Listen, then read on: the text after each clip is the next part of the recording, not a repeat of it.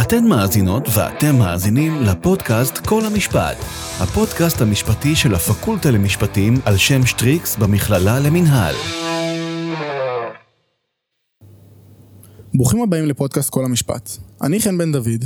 ואני אביר זוארץ. היום אנחנו נשוחח על הסוגיה המרתקת והמורכבת של זיכוי מחמת הספק. והפעם בתוכניתנו, פרופסור יורם רבין, נשיא המכללה למינהל, חוקר ומומחה בתחומי המשפט החוקתי והפלילי. בעברו כיהן יורם בתפקיד היועץ המשפטי למבקר המדינה, ונמנה בין ממייסדי התנועה לחופש המידע. ביחד עם פרופסור רבין, אנחנו ננסה להבין מה זה הזיכוי מחמת הספק. כמה הוא נפוץ בעולם, האם הוא שונה מהזיכוי המלא, והאם ראוי שבתי המשפט בישראל יעשו בו שימוש. שלום יורם, אנחנו שמחים שהצטרפת אלינו. שלום חן, שלום אביר, אני שמח להתארח בפודקאסט. לפני שנצלול אל הנושא המרכזי עליו נשוחח היום, נשמח לפתוח בשאלה אישית. בתור נשיא המכללה אשר התחיל את דרכו האקדמית בה, בתור סטודנט, כיצד בראייתך התפתחה המכללה ולאן היא עוד עתידה להתפתח? טוב, אז אה, אולי באמת נאמר כמה משפטים. המכללה למינהל אה, הוקמה בשנות ה-70, אולי קצת לפני כן, בכלל כמוסד ללימודי ערב, ולא היו בו תארים אקדמיים מוכרים לתואר ראשון, בוודאי לא לתואר שני. אה, בית הספר הראשון שנפתח היה בית ספר למינהל עסקים. אה, ובית הספר למינהל עסקים התחיל את דרכו כבית ספר לחשבונאות בתקופה שבה אה, ניתן היה ללמוד לחשבונאות לבחינות של מועצת רואי החשבון ולא היה צורך בתואר ראשון. זאת אומרת, היה אפשר ללמוד חשבונאות, לגשת לבחינות המועצה, הלימודים היו לימודי תעודה שמכינים לבחינות המועצה, ורק בסוף שנות ה-70 תחילת שנות ה-80, הכירו, המועצה להשכלה גבוהה, שהיא הרגולטור שלנו, הכירה במכלל מינהל בתואר ראשון לחשבונאות. אגב, זה היה תואר ראשון לחשבונאות הראשון בארץ. ולאט לאט המכללה למינהל אה, אה, הפכה ממוסד לא אקדמי, היו כאן קורסים למזכירות בחירות, לקלדניות, קורסים בהנהלת חשבונות שלב 2, הנהלת חשבונות שלב 3 וכדומה, הפכה למוסד שהוא מוסד להשכלה גבוהה שמעניק תארים ראשונים. אגב, לבית הספר, למכללה קוראים המסלול האקדמי המכלל מינהל, ויש תלמידים שמגיעים ולא מבינים אה, מדוע השם כל כך מסורבל. אז קוראים לזה בקיצור המכללה למינהל. התשובה היא שהייתה פעם מכללה למינהל שהיו בה לימודים לא אקדמיים, כפי שפירטתי, לאט לאט הוכרו בה אה, התארים, ובאיזשהו שלב, לקראת שנות האלפיים, הרגולטור, המועצה להשכלה גבוהה, פנתה ואמרה, אם אתם רוצים להיות מוכרים כמוסד להשכלה גבוהה, אתם חייבים לעשות שני דברים. אחד, להפריד את הלימודים האקדמיים לתואר ראשון, אז עוד לא היה תואר שני, מהלימודים הלא אקדמיים שהם לימודי תעודה. זו הייתה הדרישה הראשונה. שתיים, לקחת את כל התארים הראשונים ולרכז אותם בקמפוס אחד. חילקו אותו לשניים. גוף אחד, קוראים לו המכללה על מנהל, עד היום קיים, יש לו לוגו אחר, וגוף אחד קוראים לו המסלול האקדמי המכלל מינהל. בגוף המכלל מינהל ריכזו את כל מה שהוא לא אקדמי, מוסד מכובד, יש בו בית ספר להנדסאים, כי הנדסאי זה לא תואר ראשון, זה רק הרי שנתיים. ויש המסלול האקדמי המכלל מינהל, לקחו את כל התארים, ריכזו אותם בקמפוס בראשון, וזה גוף אחר עם לוגו אחר. וזה גם תאגיד אחר, זאת אומרת, יש עמותה אחת, קוראים לה מיכאל מינהל, ויש חברה אחת לתועלת הציבור שנקרא המסלול האקדמי מיכאל מינהל, שמרכז את התארים האקדמיים, מכאן גם השם הארוך. לא ידענו את זה, שלוש שנים אנחנו עומדים פה ולא ידענו את זה. כן, אז אתה לא יודע שיש עוד גוף שנקרא מיכאל מינהל, שיש לו לוגו אחר, ואתה רואה אותו לפעמים בכל מיני מקומות בארץ, לא תסתכל. אני רואה את האמת. מה? ראיתי אותו, פשוט הנחתי שזה פשוט הגרסה הישנה יותר של הסמל שלנו. לא, זה פשוט גוף אחר. מדהים. אתה למדת בעצם בגבעתיים? אני למדתי במחזור הראשון של משפטים, בבית ספר שנפתח באלף, המכללה על מנהל, המכללה על מינהל הגדולה, עוד לפני שהתפצלה למכללה על מינהל ולמסלול האקדמי המכללה על מינהל, ולפני שזה רוכז בראשון, כל התארים הראשונים, כי הכלל הוא שאוניברסיטה חייבת להתנהל בקמפוס מרכזי, והיא יכולה לפתוח שלוחה. לנו היום יש קמפוס אחד, על פי הכללים, בראשון, ושלוחה אחת בבני ברק, של קמפוס חרדי. אני למדתי משפטים במחזור הראשון, בגבעתיים, שם היה ממוקם הבית ספר למשפטים. כשאני הפכתי להיות מתרגל צעיר, בית הספר עבר לכאן. היו פה רק שני בתי ספר, בית ספר למנהל עסקים ובית ספר למשפטים, וכל השאר נוספו לאחר מכן. זאת אומרת, היה מין הדרגה כזאת, היו עוד בתי ספר שלאט לאט העניקו תואר ראשון והצטרפו לקמפוס. היום כל התארים הראשונים מרוכזים בקמפוס, כפי שהסברתי. ובעצם במכללה למינהל היית גם סטודנט למשפטים, ואחר כך דיקן, והיום נשיא? אני הייתי תלמיד, אחרי זה חבר בכתב עת המשפט, בודק עבודות ומבחנים, מתרגל, חבר סגל, מר, מרצה, סגן דיקן, דיקן, לא, עברתי את כל התחנות. אז המכללה היא בעצם כמו הבית השני בשבילך.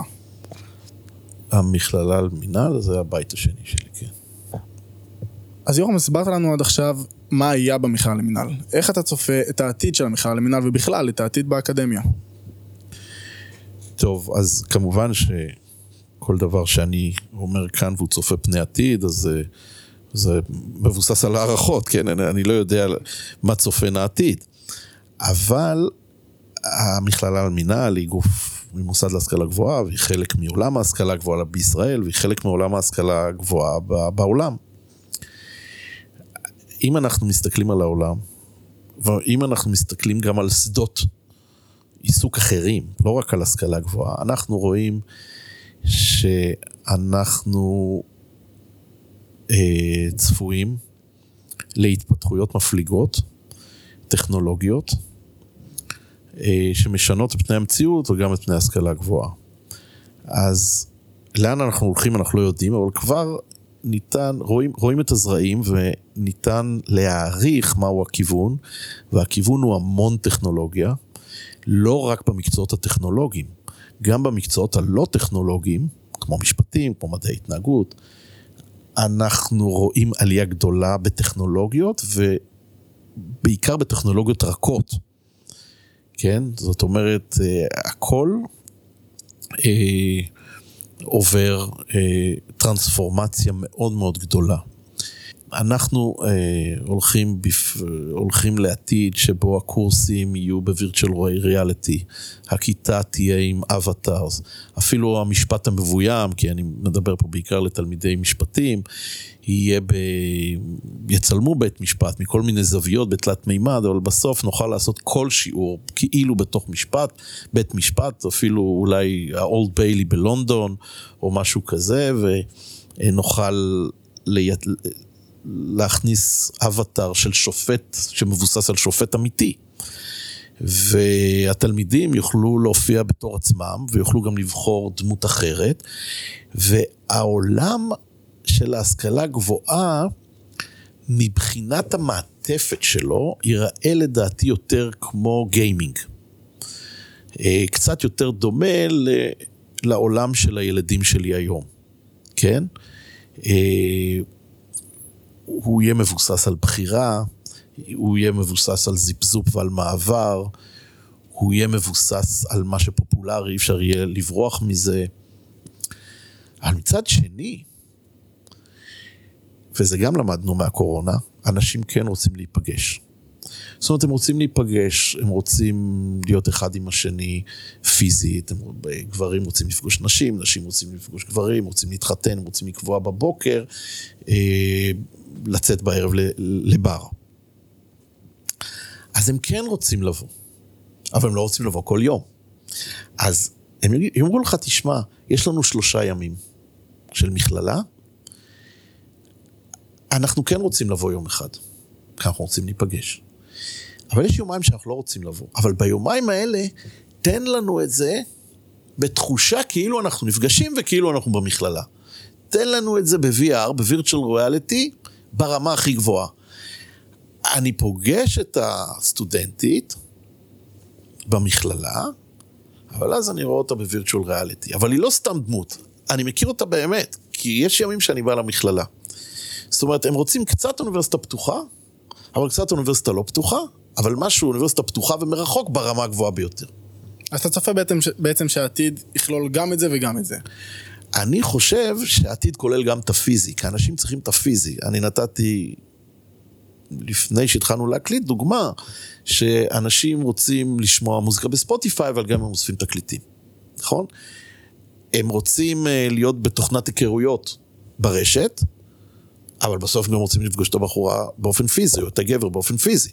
אז הם רוצים ללמוד מרחוק, כי זה יותר נוח, אבל בסוף הם רוצים לפגוש את קבוצת הלימוד גם פיזי, כי בני אדם, חוץ מנוחיות, יש צרכים גם פיזיים. ולכן ההשכלה הגבוהה צריכה ללכת לכיוון שהיא נותנת לך פיזי טוב, ברמה גבוהה, קמפוס, ירוק, קפיטריות, חנייה, מעונות סטודנטים, פיזי, ברמה הכי גבוהה, אבל הם רוצים את הנגישות מרחוק ברמה הכי גבוהה, כן? והם רוצים את השילוב הזה. ולכן, אני לא חושב שהקמפוס ייעלם, אבל הוא ישנה את תפקידו. אז זה עתיד עוד לפנינו. עכשיו אנחנו נמצאים בתקופה של שינויים מואצים. זה לא קרה 100 שנה או 200 שנה, אולי 2,000 שנה, וזה יקרה בקרוב. הילדים שלנו, לכם עוד אין ילדים, אבל הילדים שלי והילדים שיהיו לכם, ילמדו אחרת. פרופסור רבין, בנוסף לזה שאתה גם נשיא המכללה ואתה רואה את העתיד לפנינו, אתה גם מרצה וחוקר בתחום המשפט החוקתי והעונשין. כמו שהצגנו בפתיחה, אנחנו היום נדבר על זיכוי מחמת הספק. נשמח אם תוכל להסביר למאזינים ולמאזינות את הרקע ההיסטורי לזיכוי, וכיצד הוא התפתח במשפט הישראלי. אז הנושא הוא זיכוי מחמת הספק, וכפי שאני מיד אנסה להסביר, זיכוי מחמת הספק הוא מוסד מאוד מיוחד, הוא מוסד מאוד ישראלי, והוא קיבל איזשהו טוויסט שהוא שונה מהמגמות שהתפתחו בעולם.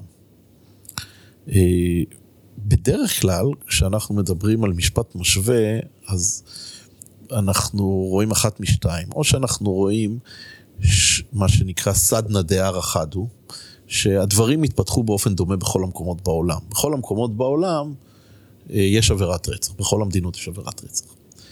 לפעמים אנחנו רואים שבעולם התפתחו שני פתרונות שונים. במדינות המשפט המקובל. יש פתרון X, ובמדינות המשפט, למשל במשפט הסיבילי, האזרחי, הקונטיננטלי, התפתח Y. אז יש קבוצת מדינות שבהן זה יתפתח בצורה אחת, וצורת מדינות שיתפתח בצורה אחרת. יש מצבים נדירים שבהם בשיטת משפט מסוימת מתפתח פרח מיוחד שלא קיים בשום מקום. זה לא אומר כל העולם הוא X, או חצי עולם הוא X, חצי עולם הוא Y, אלא כל העולם הוא X, ואצלנו יש איזה Y קטן, פרח מיוחד, משהו שלא יתפתח בשום מקום. וזו, וזה המצב לגבי זיכוי מחמת הספק. אז במדינות המשפט המקובל, כמעט כעניין שאין בו יוצאים מן הכלל, במשפט הפלילי יש שתי תוצאות, זיכוי והרשעה. כפי שזה מכונה במשפט האנגלי, guilty, not guilty. זה גם היה המצב במשפט המנדטורי עד שנת 1948, שכידוע מבוסס על המשפט האנגלי. אם בודקים את הפסיקה עד שנת 1948, אנחנו רואים שגם בחוק, גם בפסיקה, יש שני, שתי תוצאות למשפט הפלילי, גילטי ונוט גילטי. זהו גם המשפט שאנחנו ירשנו לתוך המשפט הישראלי ב-1948. אבל בשנות החמישים הייתה איזושהי התפתחות שהיא לא הייתה מהפכה, אלא מין התפתחות איטית, מין אבולוציה כזאת, שבמשפט הישראלי נוצר אה, סוג שלישי של תוצאה. היה זיכוי, הרשעה, כך, כך זה גם היה בחוק סדר הדין הפלילי של אותה, של אותה תקופה, נוצר בפסיקה יצור חדש, שקראו לו זיכוי מחמת הספק, שעמד בין הזיכוי לבין ההרשעה. עכשיו, איך זה נוצר? הרי זו התפתחות, שאם אתם מבינים את מה שהסברתי לפני כן, זו התפתחות שעמדה בניגוד למקובל במשפט האנגלי ובכל מדינות המשפט המקובל. אז אין לנו בעצם פסק דין שבו בית המשפט החליט ליצור סוג שלישי של הכרעה, סוג שני של זיכוי, זיכוי מחמת הספק. זה התפתח. בפסקי הדין הראשונים, השימוש בזיכוי מחמת הספק לא היה כסוג, לא היה, כ... לא היה סוג של זיכוי, אלא היה סוג של הנמקה. זאת אומרת, בית המשפט היה, בעצם אמר, אני מזכה מהנימוק שיש לי ספק.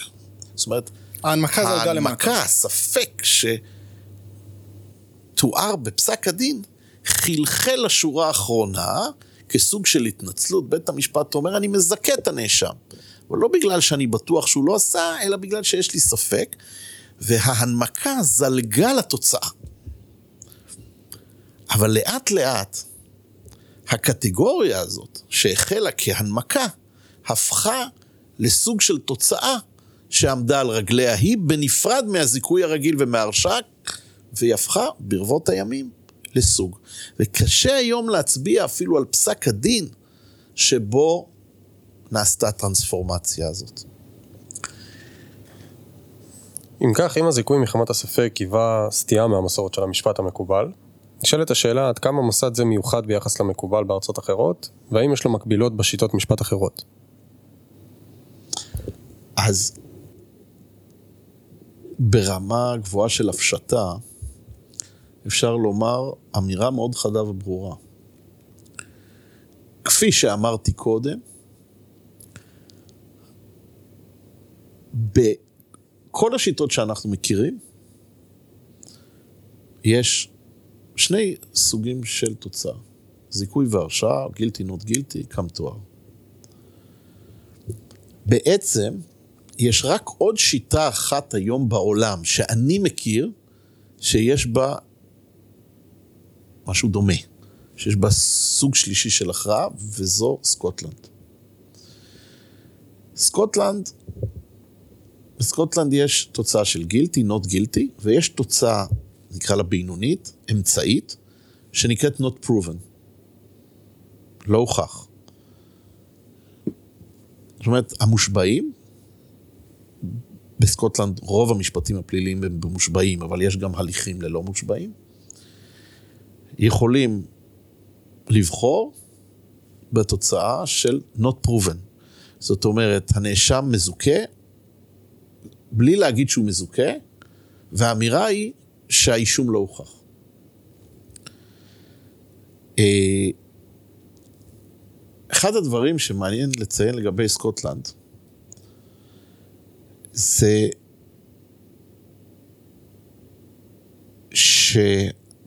שבישראל זה התפתח בשנות החמישים של המאה העשרים, בסקוטלנד זה התפתח במאה ה-17-18.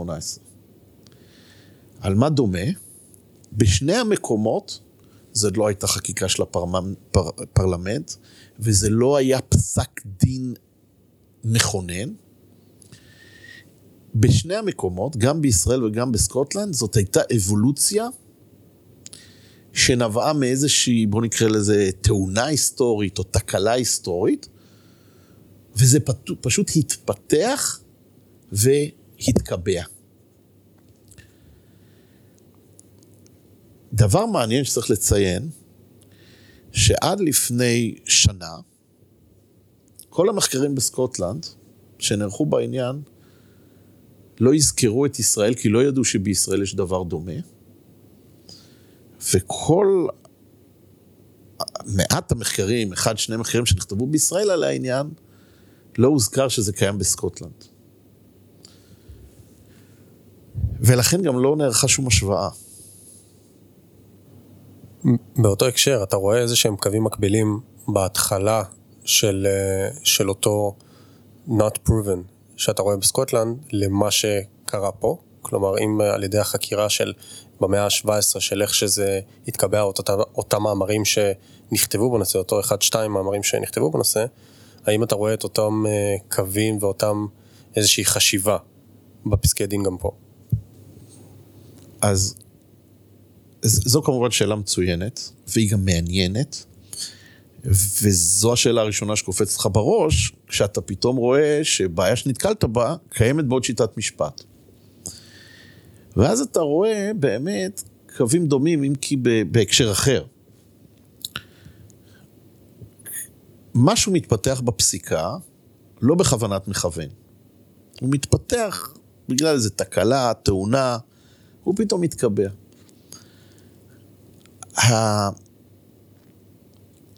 האינסטינקט הראשון של מערכת משפט הוא להגן על הקיים.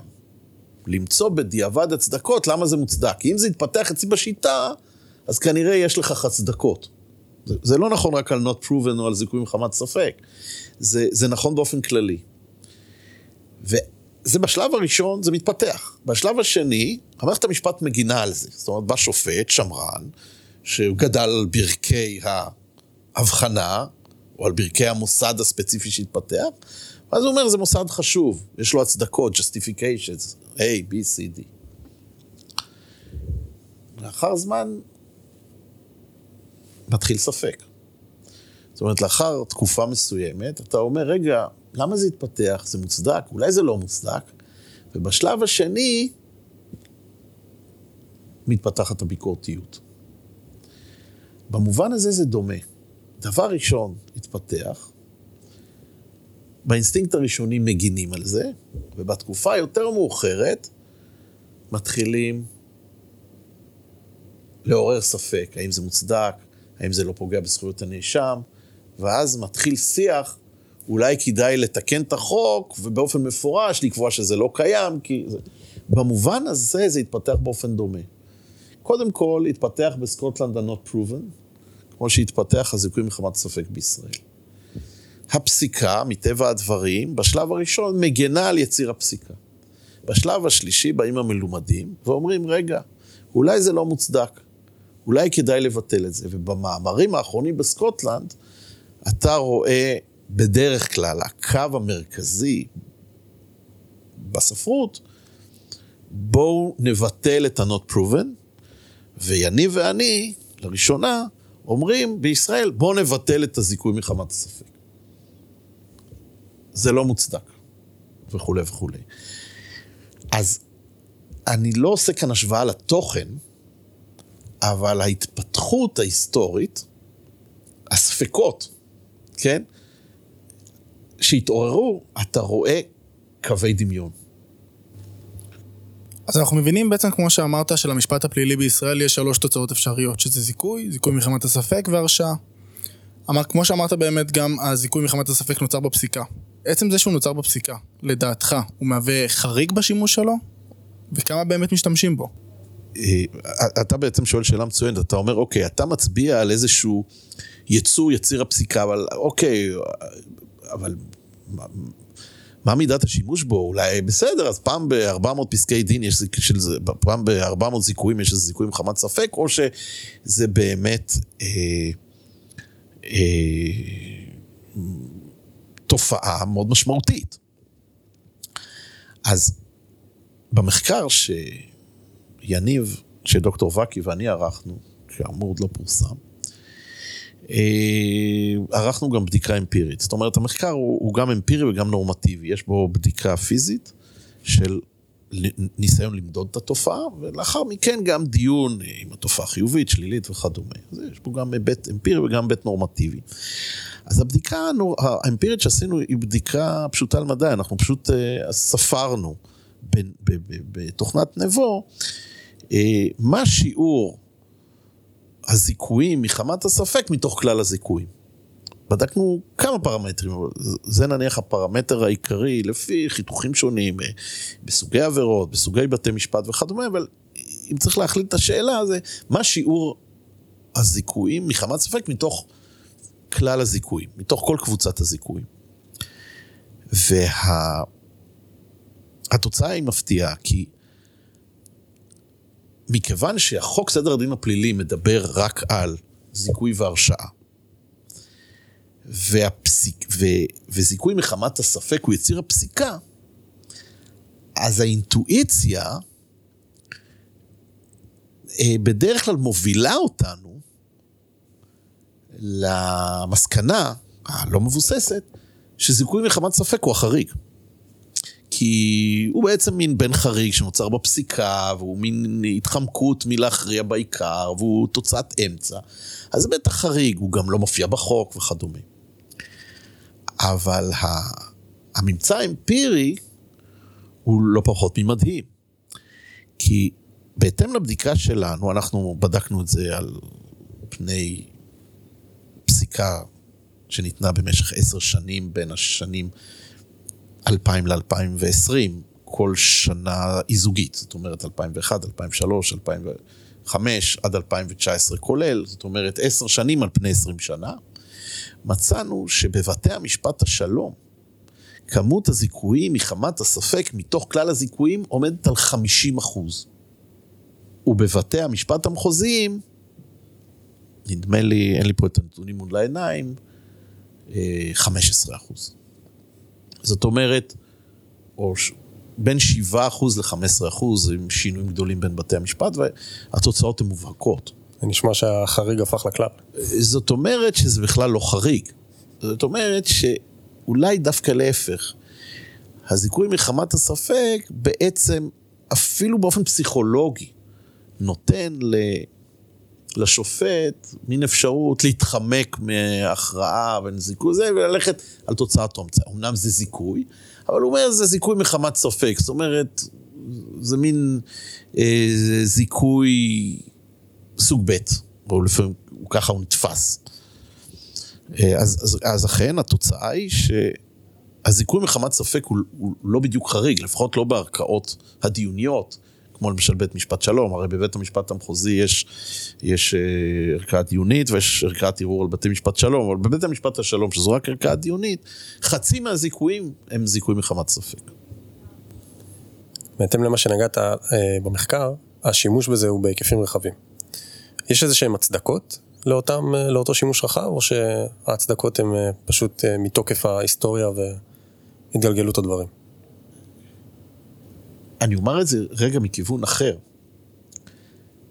הצדקות זה לא מספיק, וגם אם יהיו הצדקות של מלומדים, אתה מצפה שאם בית המשפט יצר מוסד, יצר אה, יצירה משפטית יש מאין, סוג של זיכוי, אז בית המשפט יוכל לנמק. יש איזה פסק דין אה, עקרוני תקדימי שמבסס את המוסד הזה, ואחרי זה הספרות, המלומדים, יכולים אה, להצדיק את זה, להתנגד לכך וכדומה.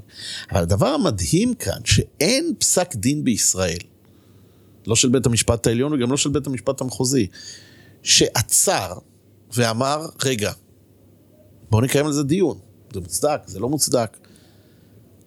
הניסיון לבדוק אם זיכוי מחמת ספק מוצדק או לא, נעשה רק בספרות. ובמידה מסוימת, בתי המשפט קיבלו את זה כמובן מאליו. זאת אומרת, שופטים גדלו כבר בדור מסוים שהם נולדו כשופטים לתוך עולם שיש שלוש, שלוש תוצאות, זיכוי, זיכוי מחמת ספק והרשעה.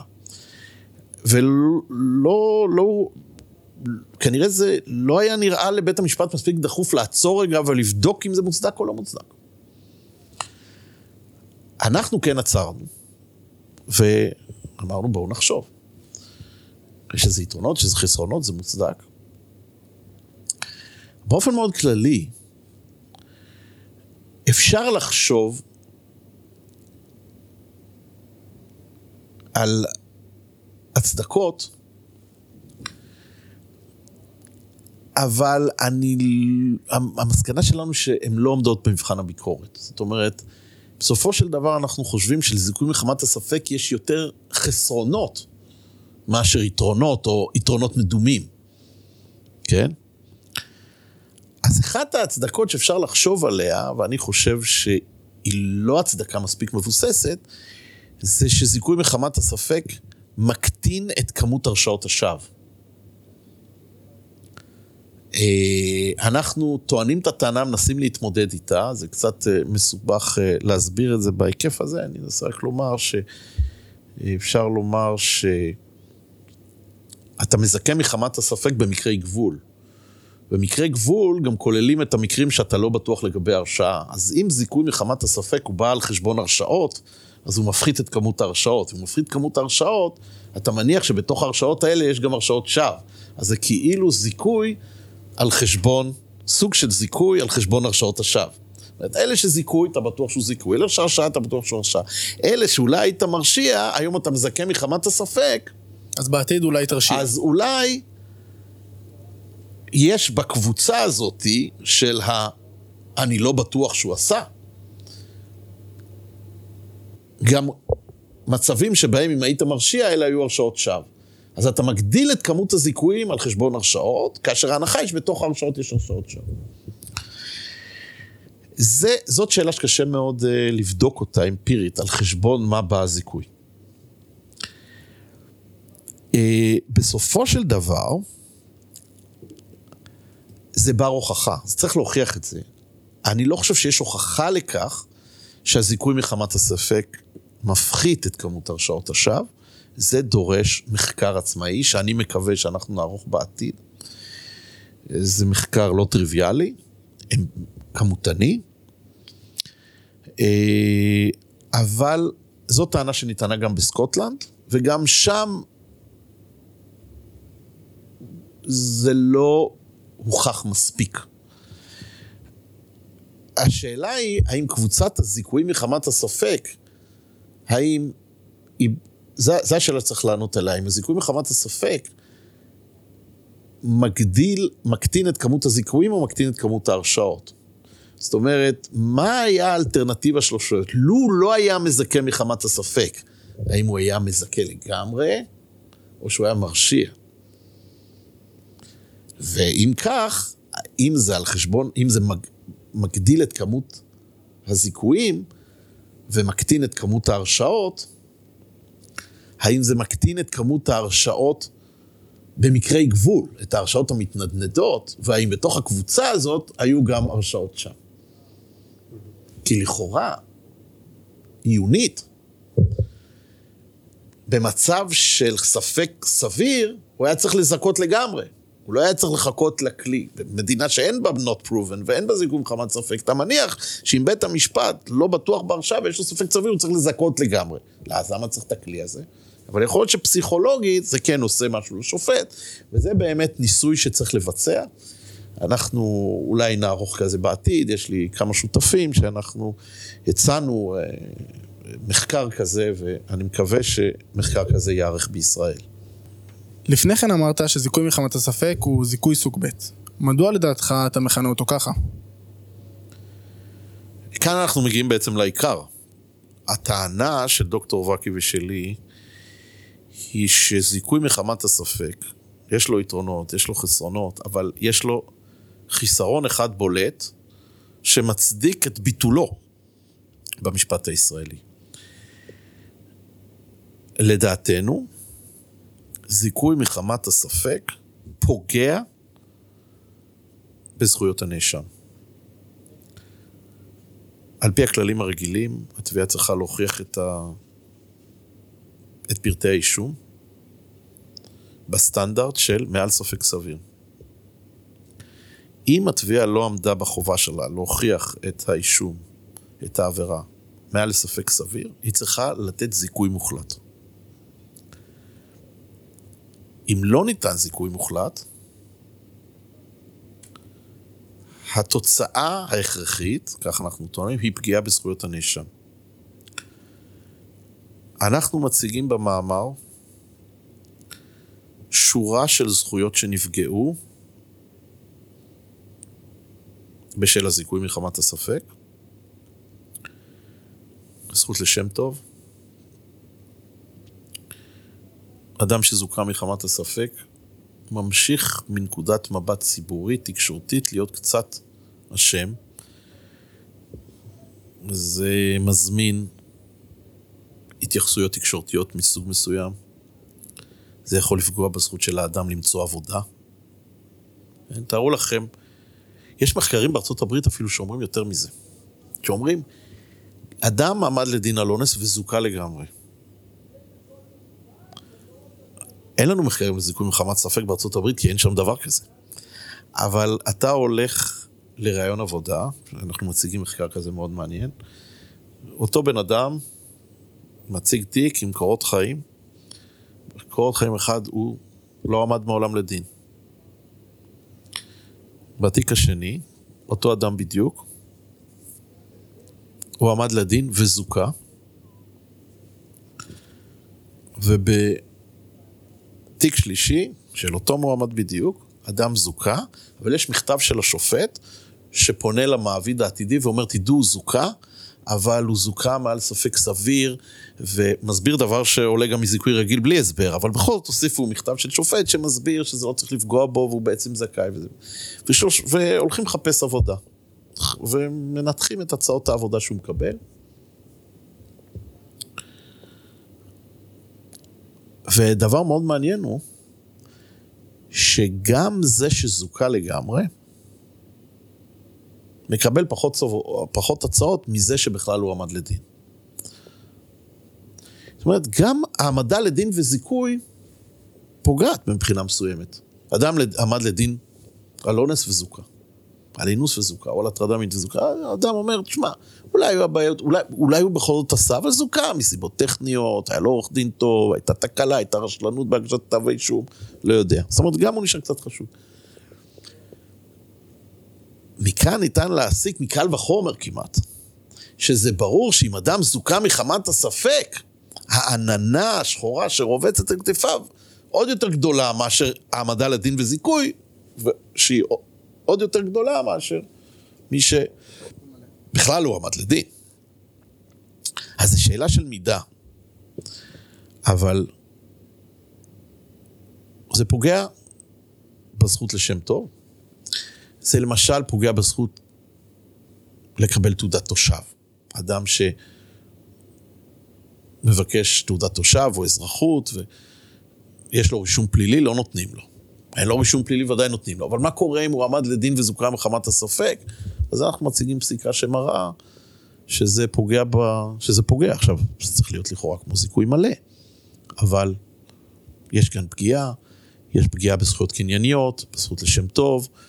אה, בזכות לזכות בפיצויים בגין זיכוי, סעיף 77 וסעיף 80 לחוק העונשין וכדומה, לא נוכל לפרוס פה את כל המקרים, אבל אני אומר שוב את המסקנה, זיכוי מחמת הספק פוגע בזכויות הנאשם, לכן אנחנו מציעים, בסופו של דבר בשורה האחרונה, אחרי שאנחנו מציגים גם את הטיעונים הנורמטיביים, גם את הטיעונים האמפיריים, לבטל את הזיכוי מחמת הספק, ו...